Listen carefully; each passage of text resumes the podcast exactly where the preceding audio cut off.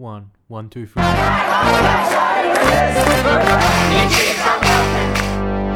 Hello and welcome to the people-powered Green Left podcast, where we give a voice to the 99% and not the big corporations. If you think this project is important, please consider becoming a supporter today. Now, on to our latest episode. Hello, my name is Suzanne James. The story everybody is talking about this past week is the Morrison government's surprise announcement about AUKUS, AUKUS, Australia's new nuclear submarine agreement with the US and the United Kingdom. Not content with denying climate change, mangling gender and equity issues, giving the country's money away to billionaires, killing renewables and spending billions on nuclear subs while half the country goes broke in lockdown, now the Morrison government wants to bring uranium back into the mix as well. Now, AUKUS has reignited fierce debate in Australia, indeed the entire Pacific region, about all things nuclear, our obligations under the Nuclear Non-Proliferation Treaty, and, of course, what to do about China. To help make sense of it all, we are joined today by Professor Mark Beeson. Mark is Professor of International Politics at the University of Western Australia and founding editor of Critical Studies of the Asia Pacific. He is Research Chair of the Australian Institute of International Affairs and an expert on international relations and foreign policy, particularly in the Asia Pacific. Professor Beeson, thank you so much for joining us today. My pleasure. Now, the AUKUS deal seems aimed squarely at China, particularly their activities in the South China Sea. When announcing it, Scott Morrison is quoted as saying, and I quote, "The relatively benign environment we have enjoyed in many decades in our region is behind us." And he further added, "We have entered, no doubt, a new era." I'm sure there's general agreement on that. Professor Beeson, you're an expert on Asia-Pacific relations, and you know better than most the real-world impact these kinds of announcements have when dealing with an aggressive superpower like China. How do you think this went down in Beijing? Where do you think the AUKUS announcement rates with Beijing in terms of further enraging China? And where do you think Australia-China relations will go from here? Okay. Well, I think predictably enough, China wasn't very impressed with this announcement because I think it fulfills their view of Australia's relationship with the region and with the United States in particular. I think there's an assumption in Beijing that Australia is something of a predictable ally of the United States and basically does what the United States wants it to do. And this particular development, I think, is the culmination of a series of recent developments. The long-term standing relationship between the United States and Australia as close allies, but that was also built upon with the inauguration of the quadrilateral dialogue mechanism, which includes, in addition to Australia and the United States, also Japan and India. And I don't think China was very happy about that. So when AUKUS was announced, I think many people in Beijing saw this as another step in the road to attempting to contain China, even though people don't actually use that language. I think there's not much doubt that that's what's going on here and that it is a sort of calculated way of trying to solidify particular alliance relationships in an effort to curb China's influence in the region. So as far as Australia's relationship with China goes, I mean, it's going to further poison the relationship, I think, and make it more difficult and complicated because there's not a lot of room to manoeuvre now, I don't think, as far as Australia is concerned as an independent actor. And this will also confirm many of the kind of stereotypical prejudices that exist in Beijing as well. But if you think about it from Beijing's perspective, they see themselves, rightly or wrongly, as being surrounded by potentially hostile or unfriendly powers and with American bases quite close to their territory. So from the perspective of Beijing, this looks like a pretty unfriendly sort of gesture. And the fact that Australia is once again in the forefront of promoting this kind of relationship or set of alliances is also going to make life pretty difficult, I think, for Canberra and Beijing to improve the relationship. Most certainly it will. So where do you think, it's pretty obvious what the military strategic implications are of the AUKUS deal. What do you think in the shorter term that does to our trade relationship with China, which has already gone a little cold after the COVID comments? It certainly has. And I think the problem for Australia is concerned, on the one hand, we're very reliant on China. Something like 40% of our total exports go to China. So we're hugely dependent on them, as are many other countries in the region. But I think the particular vulnerability is that China's demonstrated that it's prepared to switch off and switch on this kind of economic relationship as it sees fit. And it can do that to Australia quite easily in many ways. I mean, it does need iron ore and it wants to get it from somewhere. So that's a sort of a bit of interdependence that Australia benefits from in many ways. But I think as far as Australia is concerned, from the perspective of Beijing, it's a sort of easy country to punish in some ways and to make an example of, that if you don't, if you're not friendly towards China, they can do things to you and hurt you. And people now talk about China's geoeconomic power and leverage over its trading partners, who it's always the largest trading partner in the relationship. So it does have this potential leverage that it can exploit, and it can hurt Australian exporters to China. And this makes the whole business of trying to work out how to deal with China in the longer term at an economic level and a strategic level simultaneously. It's an extremely difficult set of relationships to balance, but I think the Morrison government in particular has gone out on a bit of a limb strategically and been prioritising that aspect of the relationship at the cost of the economic relationship, I think. Speaking of relationships, Australia's also managed to enrage France, good and proper with the announcement, ditching the $90 billion existing submarine deal with them without telling them first. At the same time, there seems to be some general agreement, including such as from people like Senator Rex Patrick, who's an ex-Navy man himself, that the French deal wasn't the best bang for the buck to start with, and that in any case, maybe Australia should have cut and run when it came to that. Notwithstanding, the break fees on a contract like the $90 billion with the French would have to be in the hundreds of millions. What do you make of the French connection now? Where do you think this is going, especially now that they've already called their ambassadors over it? Indeed. I mean, some people think that the recalling ambassadors was a bit of an overreaction, and but I think it demonstrates how unhappy France is, because it's a tremendous loss of face for the Macron government in particular, and there's a French election coming up in the near future. And this doesn't play very well domestically in France. I don't think there's any doubt about that at all. But I think there's a bit of history, of course, in all of this as well. And the idea that the so-called Anglosphere nations are getting together again, Britain, the United States and Australia, and that they have closer ties, that they have longer-term connections than anybody does with France, and that France's interests and views are going to be overridden when it suits the Anglosphere countries to do so. I think that also feeds into a whole series of long-standing views that the French have had about some of their, particularly in the wake of Brexit and other things as well. So there's a bit of history there as well, which won't be easy to overcome. I believe that Biden's supposed to be ringing up Macron the next day or two and trying to placate the French, but that won't be easy. And I think the depth of national feeling and outrage in France over the way this was handled and the way that it was kind of dropped upon them suddenly without any kind of real prior notice. I think the optics are not good in all of this, and the diplomatic finessing of this particular problem wasn't well done at all, I think. I think the French understandably think that the Australians have been less than forthright and frank in the way that they've handled this relationship. And I think the longer term problem for Australia is they were trying to encourage France in particular and the European Union more generally to take a greater interest in the so-called Indo-Pacific region. And France has got major interests in this part of the world. And so there would have been potentially an important ally, possibly, or collaborator in a wider set of relationships, again, that have got China as part of the rationale for having those relationships.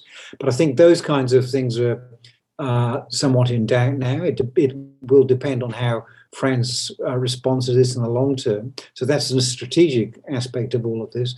But at the same time, Australia was thinking about trying to get a new free trade agreement with the European Union, which relies on consensus amongst the European Union members And if France is still not happy with Australia, this could be one way of demonstrating that in a way that would actually hurt Australia's trading interests, and would be particularly damaging if it's also not getting on very well with its principal trade partner, China. So Australia's economic options are becoming increasingly restricted because they are playing second fiddle to the wider strategic rationale for Australia's changing security policies.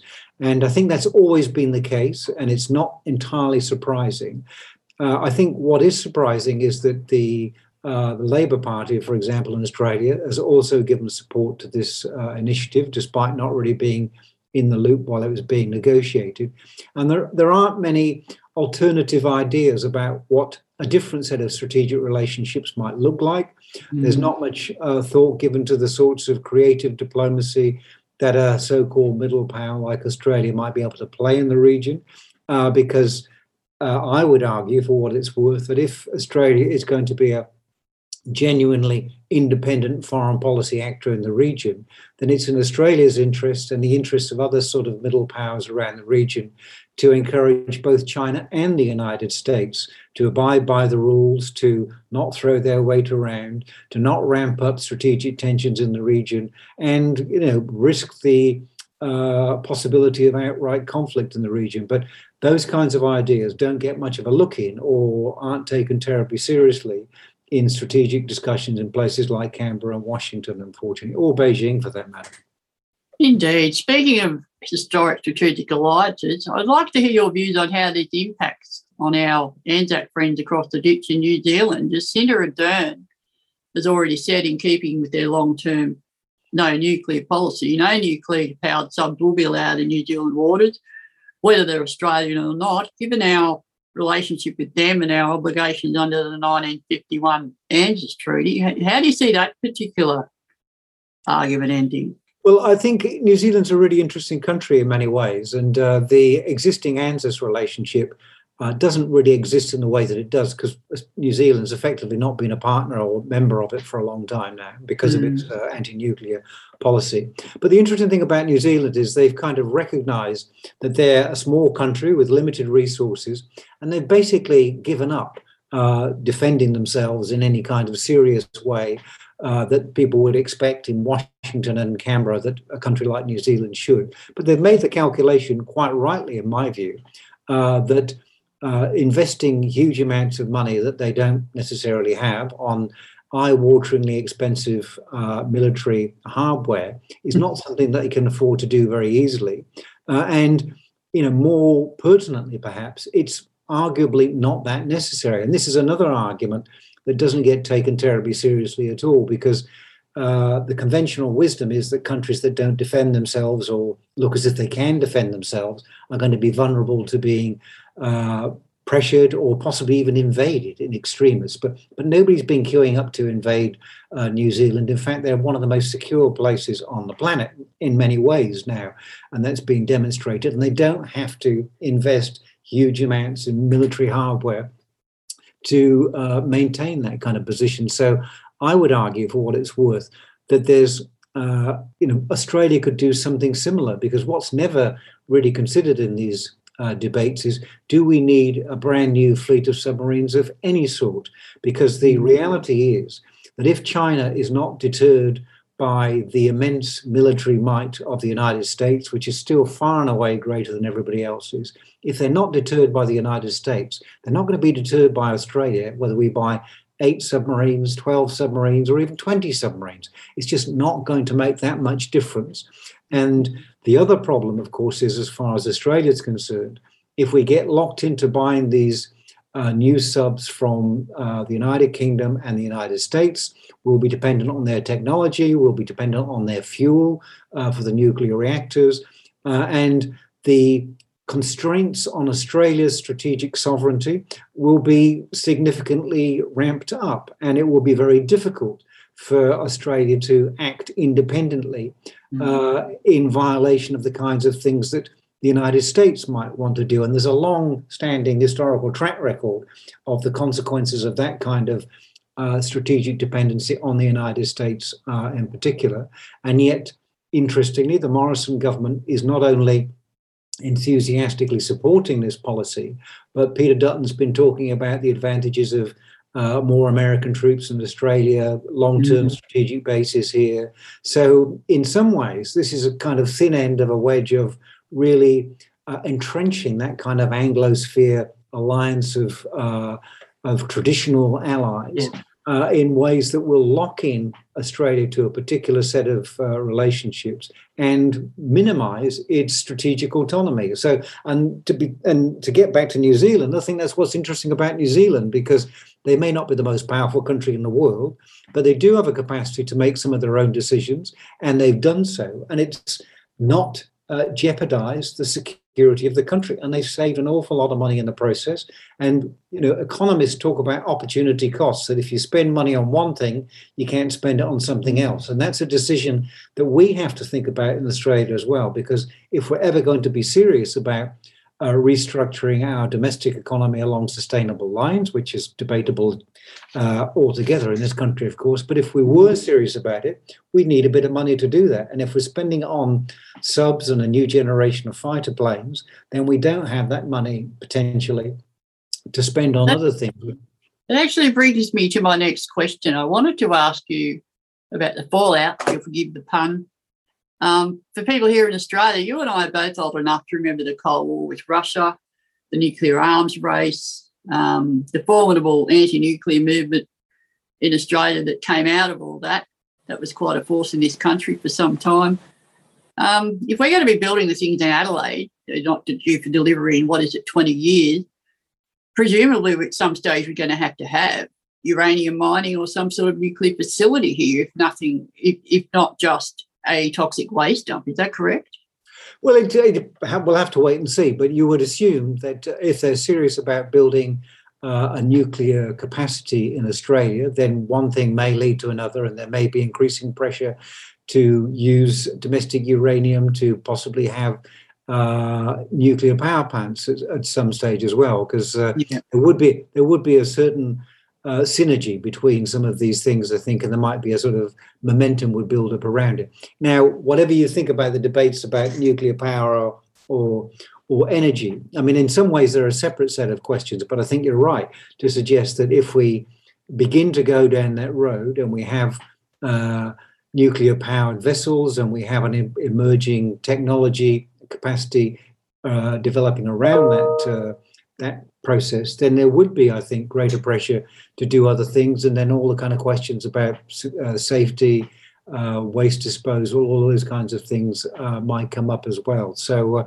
but I think at this stage, it's just the general strategic lock-in that is the kind of really worrying thing about this particular development, and the fundamental question about whether it's actually necessary in the first place, given the 20-year time lag. Presumably we're going to ask the Chinese politely not to invade over the next 20 years because we won't be quite ready. But, I mean, I'm being slightly flippant, but it's the kind of thinking that it isn't really articulated. I mean, if they're so vital, why haven't we got them today? Might be one reasonable question. And would it make the slightest difference if we did have them today? In my view, it probably wouldn't in any serious kind of way. And if we were concerned about them hearing the Collins class coming underwater 20 miles away, why announce a nuclear sub 20 years before it's due to be delivered? Well, the thinking, I think, amongst serious strategic types is that these will be better, more efficient, quieter, quicker boats, and they'll be able to stay at sea for a lot longer, so they'll be more, quote-unquote, effective. But again, I just don't think. And the other point is that amongst serious strategic types who know a lot about the new developments in anti-submarine warfare, a lot of people think that in 20 years' time, the sort of basic balance of power between offensive and defensive weapons and those kinds of things will have changed, and these boats might be completely redundant by the time they arrive anyway, and very vulnerable to new, cheap and cheerful anti-submarine technologies. So there's a big question mark about that as well, that by the time they get here, there might be complete white elephants anyway. So that's something that doesn't get much of a look in either. So, and there's going to be a 18 months period while we just kind of think about, well, how are we actually going to do this, and work out how many we're going to get, how much they're going to cost. So there's a lot of imponderables, and the record with dealing with these kinds of things. You mentioned the Collins class, which was a fiasco from the start. So the record in this country is not good, and it's hard to have confidence that this is going to end well either, for a variety of reasons. What do you think of the Morrison government's handling of the whole affair? It wasn't very diplomatic, was it? It wasn't diplomatic. I don't think it's really been thought through in terms of the longer-term implications, and even the basic strategic rationale that I've been discussing. But I think it kind of feeds into a narrative in this country that we're insecure, we're vulnerable, we're dependent on what Bob Menzies famously called great and powerful friends.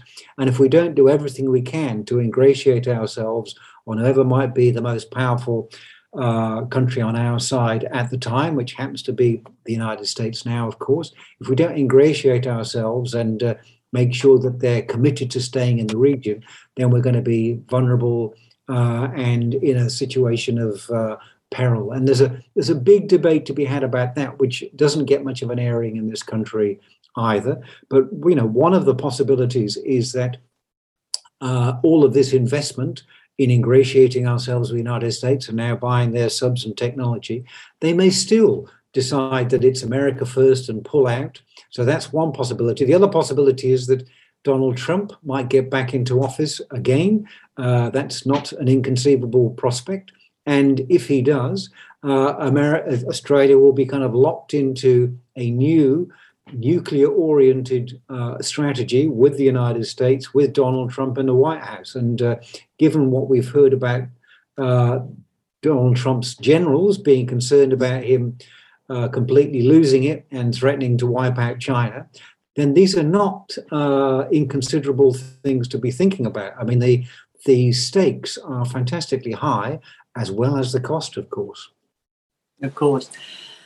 Speaking of the United Kingdom and Brexit, where do you think Brexit leaves all of this? I mean, all of our alliances with the United States and the United Kingdom have been long-standing, as we all know, but the New World Order's sort of changed now. Now that we've had Brexit, we're in a post-Trump era. There's a lot of chest-beating in relation to inter-country issues, racial issues, xenophobia, the Asia Pacific region. Do you think all of that has weakened what used to be the traditionally strong alliance between Australia, UK and US, as it's seen by the rest of the world, I mean? Well, I think this is one effort to, this AUKUS is one effort to reconstitute this kind of alliance in a more kind of formal and technologically interconnected way. So I think, but the rationale for doing so is kind of interesting to unpack, particularly from a British perspective, because why Britain has recently sent an aircraft carrier and a couple of other ships to this part of the world to fly the flag. I mean, this is part of Johnson's narrative about quote-unquote global Britain and being a proud, independent world power in the aftermath of Brexit and leaving Europe. I mean, I think it's a really slightly pathetic throwback to, 100 years or so at the end of empire. And I think Britain, you know, my view is that I don't think they've ever quite come to terms with the fact that they're not a great power anymore, and that they're not that consequential, and these kind of delusions of grandeur and ability to be able to influence world affairs. I think there's a domestic narrative and audience that plays well to, because I think a lot of people, well, at least half the population, clearly wanted to leave the European Union for reasons that they didn't fully understand, in my view, but anyway, they've made that decision now, and I think Johnson and other people are desperately trying to demonstrate that this decision, which I think was the greatest example of unnecessary self-harm diplomatically that we've seen for an awful long time. But they're now trying to justify this decision with things like this, with trying to strike trade deals with countries like Australia, which they didn't get a very good deal, the Brits, I don't think, and with America, and now trying to rekindle this kind of Anglosphere alliance. I think it's a real throwback to a former era, and it's not going to play well, I don't think, in this part of the world either, because a number of Australia's neighbours have commented on the fact that this is only going to fuel a regional arms race, and our ASEAN neighbours are terribly sensitive about the about interference from great powers in what they regard as their part of the world. And so Britain flying the flag here again in concert with the United States and possibly us is not necessarily going to go down well. Will be reassuring as far as some of our immediate neighbours are concerned in terms of the way they think about security in the region. So I think there's a lot of imponderables in this, but I think some of the underlying motivations for it are not convincing and persuasive, to say the least. Not convincing and persuasive at all. All right. Well, thank you so much for your time today, Professor B. It's very interesting talking to you. Any last observations you'd like to make, comments you have on the Defence Department if you had the chance? No, well, only that what I would suggest is that they need to have more imaginative thinking about the possible role that middle power could play. Because as I mentioned before, it's not in Australia's interest for China or the United States to be throwing away their weight around. But I would suggest if Australia wanted to do something useful, why not suggest to the United States and China that they should try to engineer this sort of arms reduction treaties that characterized the Cold War, that even Nixon and Reagan managed to negotiate at the height of the Cold War. So they're not that difficult to achieve if the political will's there. But in this case, the money that they save from arms reduction treaties could be used on restructuring their domestic economies on environmentally sustainable lines. So that would be precisely the sort of win-win outcome that Xi Jinping's always going on about. And it would probably be pretty popular with their domestic populations, and it would certainly be a big improvement on their environmental outcomes. But these are the kind of ideas and suggestions that don't get even an airing in Canberra and Washington and probably Beijing for that matter. So that's the kind of challenge that I think we face in trying to develop a new discourse around these kind of strategic issues and get different people making a contribution to this kind of discussion. So it's not just dominated by pointy-headed strategic types in Canberra and Washington, who all think in exactly the same kind of way. Whatever problem comes up, let's buy some more guns and bombs because that's the way to make sure that we're secure. And in the meantime, countries burning down and or flooding and or becoming environmentally unsustainable. And that's the challenge to change, I think. It's a challenge of the age for all of us, isn't it? Yeah.